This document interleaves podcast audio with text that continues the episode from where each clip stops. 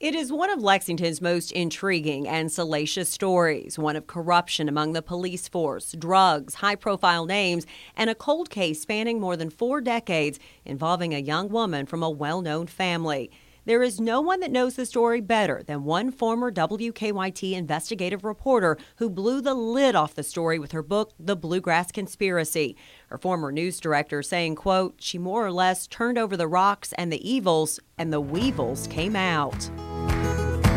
From WKYT Podcast, this is Uniquely Kentucky. I'm your host, Amber Philpotts.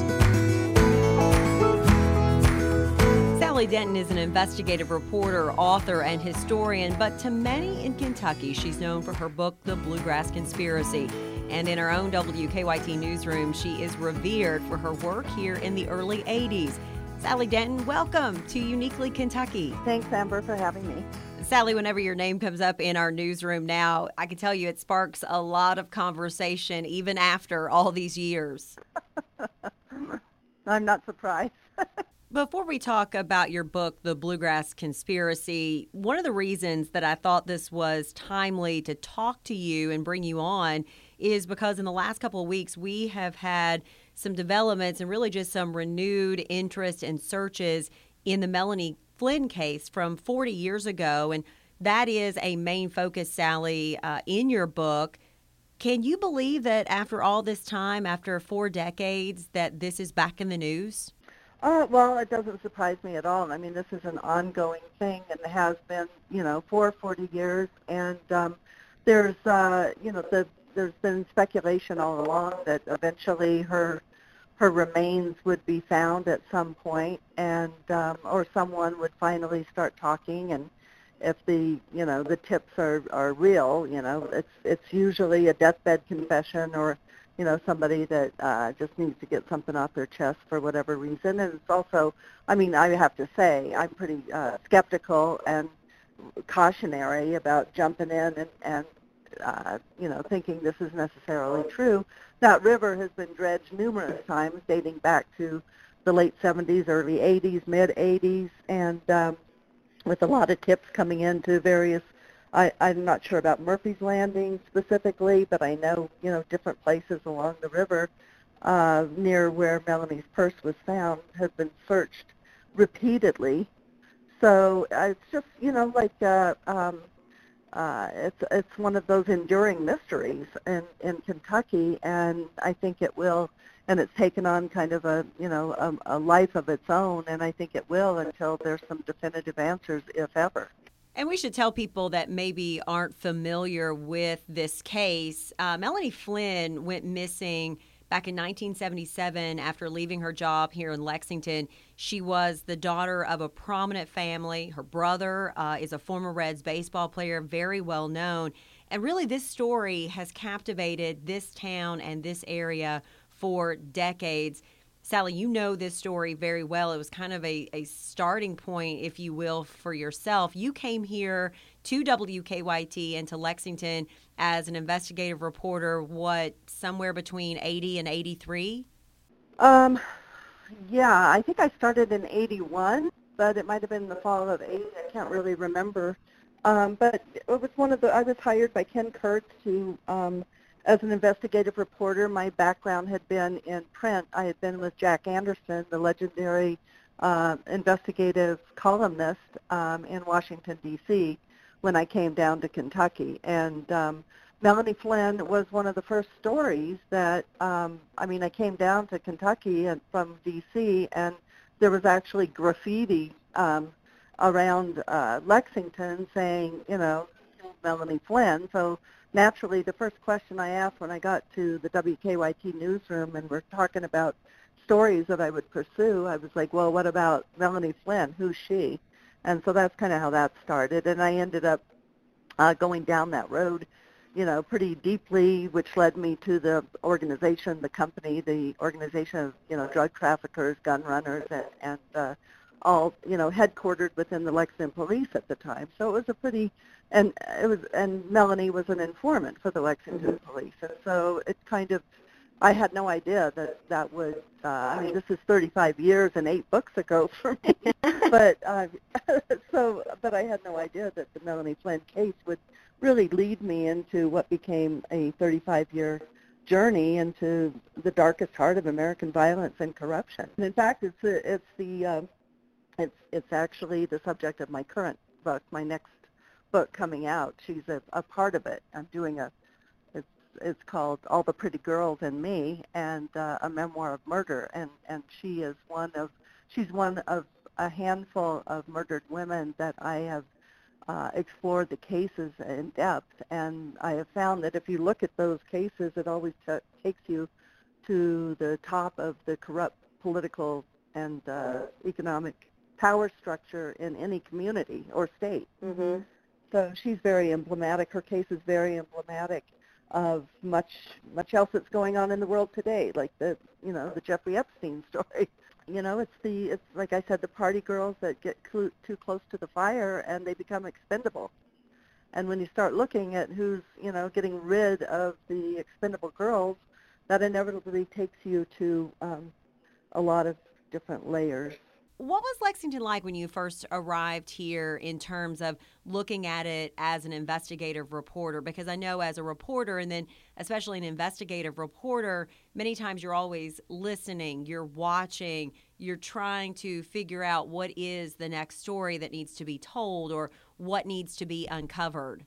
Um, well, it was really interesting to me because I didn't know much about, I didn't know anything about Lexington. My mother had grown up in Paducah, Kentucky, and so my grandparents were there, and so I visited Kentucky, and so it wasn't completely, you know, off my radar.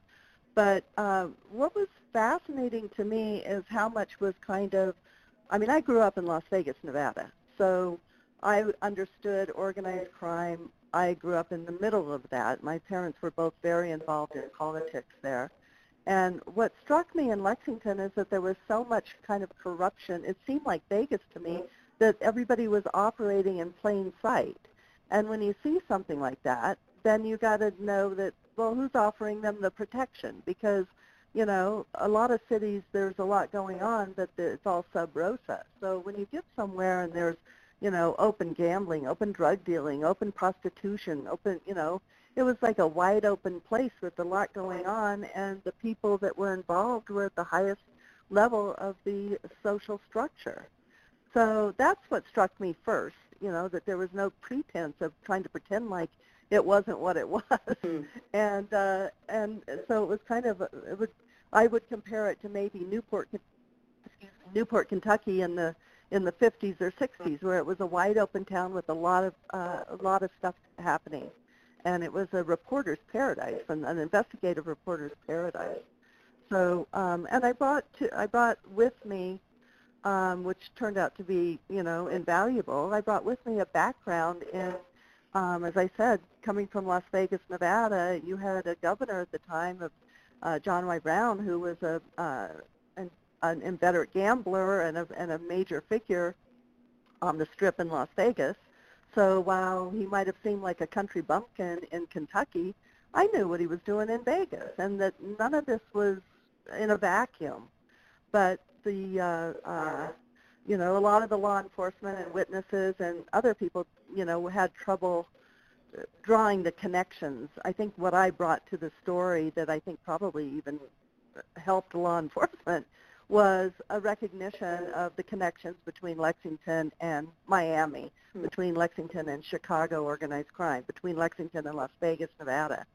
And so to me, it was all kind of obvious. And but it seemed to be elusive to most of the other reporters in that state. You focused a lot of your work and reporting on corruption within the Lexington Police Department at that time. That included the narcotics division. Now, is that a place where, Sally, you saw things kind of coming together and the webbing you realized was probably far reaching than you thought? Um, well, I started actually. The first thing I did was um, look at uh, Bradley Bryant, who was a, a Lexington person, and and that came again. It was a bizarre little coincidence. There was the week I started, you know, to work for Ken Kurtz. Um, there was a, a little, I mean, a two paragraph uh, clip from the Las Vegas Review Journal in Las Vegas, Nevada, that said a Lexington, Kentucky man had just turned himself in to federal authorities in Nevada on espionage charges. And I'm thinking to myself, wow, you know, okay, there's a spy ring happening out of Lexington with connections to Vegas. So I initially got into this story through Bradley Bryant, which led me to the company and the drug running and gun running um, stuff that was that was happening. And initially, that did not lead directly to the Lexington Police Department. It um, it led to other parts, you know, China Lake that were stealing weapons from from China Lake, and there was a big case in Philadelphia. It wasn't until I started circling in to the fact it became clear that the company, which operated internationally, I mean throughout the United States, but internationally as well, and it became clear that the company that Kentucky was their safe haven. They had landing strips, they had boats, they had protection, obviously, from, you know, I wanted, I was trying to figure out who were they getting protection from. They clearly had it from the DEA, the head of the DEA in Louisville, and um, and they had it from the Lexington Police Department. And there were other law enforcement agencies like the Kentucky State Police and the Louisville Police, and I think the the sheriff's department there. They were all uh, becoming really concerned. Alcohol, tobacco, and firearms, uh, FBI, uh, they were all becoming concerned that there was this international operation operating, international smuggling ring operating out of uh, Lexington, Kentucky that was getting protection.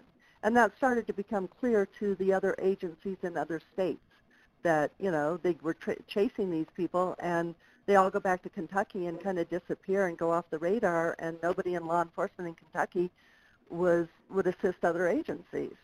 So I got into it that way, and that's when I started getting into the narcotics unit specifically of the Lexington Police Department. When you look at this story, we could probably easily spend several hours talking and breaking down your book, The Bluegrass Conspiracy. And if you are listening and you have not had the opportunity to read this book, it was published in 1989, uh, Sally's book, and it was it's worth your time. It's worth reading every page. And really, there are so many players in this story, so many people from all walks of life who are somewhat connected, or Sally makes the connection in this book. Sally, talk to me about the players in this book because there are so many different people that really come together uh, to make this story happen. Yeah, well, there was, you know, Drew Thornton. I mean, he was the uh, the son. All these were, you know, a group of uh, uh, kids that had grown up together in Lexington and were the sons of of, of prominent families. And um, they uh, there's Drew Thornton, and then there was Henry Vance and Bradley Bryant, and you know, and then there's the. I mean, it's a it's a writer's paradise. Mm. the characters are so over the top, and then into the social world of Anita Madden and the horse people, and and and then uh, you know all of the all of the different uh, players, the cops, the the the women, the um, uh, it, it was just, you know, it was like jumping into a, a Balzac novel for me. You know, this it was just wild and um, and as I said, so out in the open. But to try and pull all the threads together, um, I mean, honestly, it's taken me almost 40 years to to connect a lot of the dots. Just last night, we talked to your uh, former news director, Ken Kurtz, and we really love the quote that he said about you and your story and the book, Bluegrass Conspiracy. Uh, your news director saying she more or less turned over the rocks and the evils and the weevils came out. And it was just one after another, and it was unheard of in, in Lexington television. I mean, Ken gave me, uh, I think, the first story on the company. I can't remember when it appeared, probably 82 story was 13 minutes long straight without a break. Wow. At the top top of the news at the six o'clock, and that was absolutely unheard of. And we were only, you know, scratching the tip of the iceberg then. Sally, your book starts off probably with one of the most bizarre incidents. It's uh, 1985, September 11th and 40 year old Andrew Thornton is found dead in a Knoxville driveway. This is a former Lexington narcotics officer wearing a bulletproof vest and had millions upon millions of cocaine strapped to him. This is sort of a jumping off point that that I think you start to see a lot of different things in in this are connected and the corruption potentially that you point out in your book. How did you finally pull everything together for the book? I know you were asked to write something for another publication, another outlet, but this was some years after you had left Lexington and WKYT. I mean, I left in, in 1983, and as you probably know, you know, I was run out of town on a rail. So I left, uh, you know, at the time I left, all of the central players, such as Drew Thornton and Bill Knapp, Bryant, they were all, you know, upstanding citizens. And uh, denying that uh, it was still Jimmy Lambert. I mean, nobody started going to jail until long after I was gone. And and it wasn't until Drew Thornton parachuted, you know, with 80 pounds of pure cocaine, and the parachute didn't open, that and he had a uh, a list of people in his pocket that uh, the FBI assumed was a hit list of who, you know, that he had he was coming back from Florida and uh, been in Miami at the Jockey Club, and they assumed that he was these three people on the list, and I was one of the people on the list that, you know, they had let out a contract. So it wasn't until Drew Thornton parachuted that all of a sudden it was like, wow, maybe Sally Denton really did know what she was talking about. And uh, the Washington Post asked me to uh, write a piece for them, and so the book contract came as a result of the Washington Post article. Sally, did you ever fear for your life because you were poking a pretty big bear at the time? So I'm just wondering how often, if ever, you really felt like your life was in danger at the time when you were here in Lexington. Absolutely. Um, I mean, extensively. I mean, there was a time, I believe it was about the time that the company um, participants killed the uh, prosecutor in Florida, Gene Barry, that there was a threat. There were a couple times that Ken Kurtz had to help me get away out of Kentucky and, in fact, out of uh, down to Mexico while the uh, FBI de- tried to defuse a, a plot and figure out who they had picked up a wiretap somewhere involving a threat against me. So, and the station, uh, Ralph Gabbard, I think, was the manager at the time, and Ken you know, they were completely supportive. And I don't mean to impugn WKYT because they did everything within their power to take care of me. Ken and, and Gabbard were, you know, couldn't have been more courageous and supportive. I owe my life to them. I think certainly your story and knowing how you're reporting and what you're reporting led to certainly is you know something for all investigative journalists to aspire to. Sally why was investigative reporting your passion and still is your passion? You know i i, I don't know. It was kind of an accident um, but i i certainly it was a launching pad the you know the flynn case and the kentucky stories were certainly a launch pad for for my career. I mean, I've gone on, you know, I went on to do, I mean, I won Best uh, Investigative Book last year from the IRE. So it's, it's just kind of, I think it's, it's about silencing people. It really annoys me to, I, I hate that when they're, when people get killed or missing. I was especially obsessed with missing women. And as I said, you know, it, it, it actually I didn't say this before, but I think it begins with uh, I went to the University of Colorado for college, and my my college roommate was murdered there. And as part of a, um, you know, we were kind of on the on the fringes of a dangerous group of smugglers that we had no idea what they were. We were kids, and that's kind of what it seems to me with with Melanie. Melanie, I mean, she's 23 years old at the time. She's a kid, mm-hmm. and she's in the middle of a very dangerous situation, and probably having fun and partying and and her she's from a prominent family probably feels invulnerable and you know there she is and she obviously somehow knows too much and is a threat and they decide to get rid of her just today, one of our sergeants that's at the search site here in central Kentucky for Melanie Flynn uh, actually said, told us on camera, you know, this case changed Lexington. It brought an eye to Lexington that was unfortunate. But here we are 40 years later. We're still talking about the case. They're still actively searching to find some answers. Sally, do you think that we're ever really going to know and we're ever going to be able to tie this story up and this case up and sort of put it away?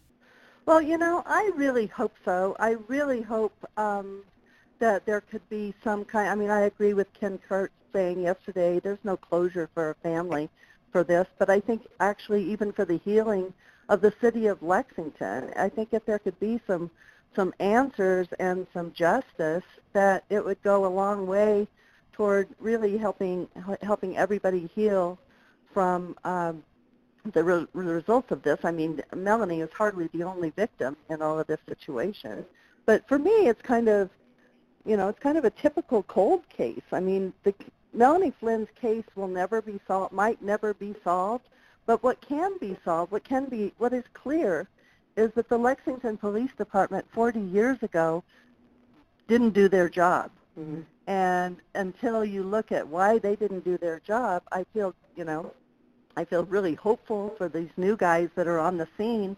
And I saw one of the clips, and they seem very earnest and mm-hmm. and devoted, and you know want to go forward. But there's a part of me as a cynic that it's kind of you know there's a that caval- cavalry's riding a, a rocking horse. Mm. Um, there's the, you know, if you want to know what happened to Melanie Flynn, you have to go really deep into the Lexington Police Department and find out who was doing what, when, why, but I, I, I was, I did take heart at, at um, I think it was a sergeant or somebody that I saw, you know, we're here. It's 40 years later and we're here. Yeah. And that, that did really hearten me that there are still people that care about getting to the bottom of this. Well, and there's also a very interesting case that's in the Bluegrass Conspiracy, which is uh, the Rebecca uh, Rebecca Moore yes. case. And that was very similar, the same group involved, and they found her body um, washed up and very close to where Melanie's um, purse was found. Mm-hmm. And um, you know, and they had they were all traveling in the same circles. You know, they worked for the Cincinnati the Trumps, the Cincinnati nightclub, mm-hmm. uh, and so there's. I would imagine there's a lot more girls that we've never even heard of. It has been 30 years since you published The Bluegrass Conspiracy. And right now, it is front and center at one of our local bookstores. I know because one of our reporters just went over there and bought your book just yesterday. Does that surprise you all these years later that people are still clamoring for your book and for this story? Well, it's it's pretty amazing. I mean, as I said, this is eight books ago, and um, all of my books have been successful. But this is my best-selling book still. Mm. I think it's sold over 200,000 copies, and and it's just um, uh, it's now option. Octavia Spencer has the option, the film rights to it, and that is what a lot of people, Sally, have been wondering when and if this story would ever make it to the big screen because it certainly reads like a movie and something that wouldn't have necessarily happened in real life, but rather in the movies? Well, it's been optioned a lot of times over the years. In fact, it's been optioned probably the entire time since it was published in 89. And in retrospect, I think that at some of the times it, it was optioned in order to keep it out, keep it from being made. All they had to do was pay me 10 or 20 grand a year, and I would shut up. And I'm a slow learner. It took me about 10 years before I figured out they're not trying to make this movie, you know. but Octavia Spencer, Spencer and her Orit Entertainment are, you know, they're first class and they're committed, and I feel confident that it's going to go somewhere this time. As I said, we could talk about the Bluegrass Conspiracy for a lot longer, but you do have a slew of other books out. And Sally, you really run the gamut of interesting topics that you have chosen to write about over the years. So, kind of take me through uh, some of your different works that you have published.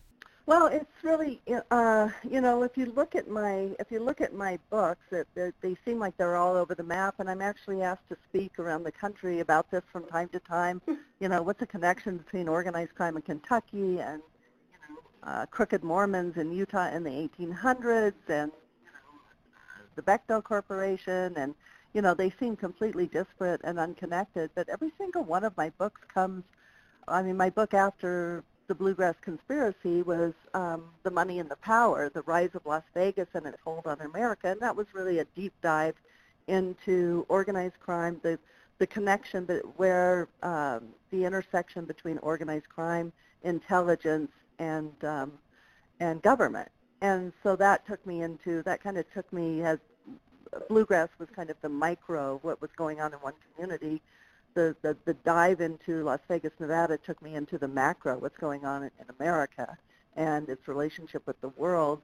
And then after that, it was after uh, after uh, the money and the power that I had gotten a couple of threats.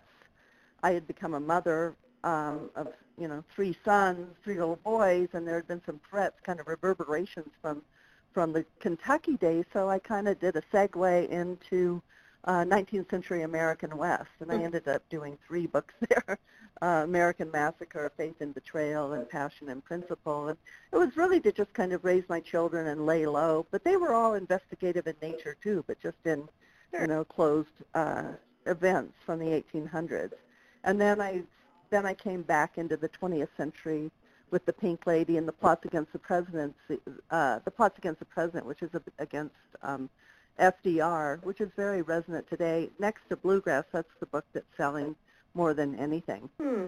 Uh, because there's so it's about 1933 America with a real rise of fascism and and Nazism and um, uh, a lot of fear and and fear mongering and a dangerous time in American in the world and in America. So that book has like a, a new kind of second coming and cult following. Cool. And then and then I did the uh, the Profiteers. That's my most most recent one, and that was really a look at kind of it's about the Bechtel Corporation, Bechtel and the men who built the world, and it's really a look at the uh, revolving door between government and industry, and and the corruption that that in, uh, entails, and but all of them really start with you know these are all as I say sometimes when I speak, you know the the old adage that you know the victor writes the history uh, is really true. And what I've been doing is writing about all the losers and you know the ones that nobody ever, the people that are forgotten, the forgotten histories here, and why they're forgotten for a reason. They're diminished and disregarded for a reason. And if you look at those, and that's what I feel like Melanie Flynn is. You know, she was just a she was just a 23-year-old party girl in Lexington, Kentucky but man, you look at her and that takes you to a lot of understanding about the political and cultural and social uh, climate in the state of Kentucky. Sure. So that's kind of my passion is, you know, telling stories through characters that tell a larger story. So when can we expect that latest book out? It should be out in spring 2020, time for the presidential election, and maybe it'll have some some uh, relevance. Sally, if people want to find out more about you or they want to find your books, how do people go about doing that? Where can people find you? Uh, well, the book uh, book is on Amazon. Mm-hmm. That's the easiest way, or certainly in Kentucky, Joseph Beth. I think they probably sell more of my book than any other bookstore in America. Wow. Um, but uh, and then my website is Sally at SallyDenton.com or SallyDenton.com, and my email is Sally at SallyDenton.com. Sally Denton, it has been a pleasure. I feel like uh, in my 16 years of being around this newsroom, I've heard so much about you and so much about the work that you did in your short time that you were here in Lexington. And of course, in our newsroom, we could sit and talk about the Bluegrass Conspiracy forever, probably uh, every single page. But uh, I'm going to encourage folks to go get the book and read it for themselves and, and draw their own conclusions. Sally, I appreciate your time. Thank you so much for coming on. It was a pleasure to meet you. Uh, and I look forward to many more reads from you on corruption and uncovering the truth in the future. Thank you very much for having me. I really appreciate it.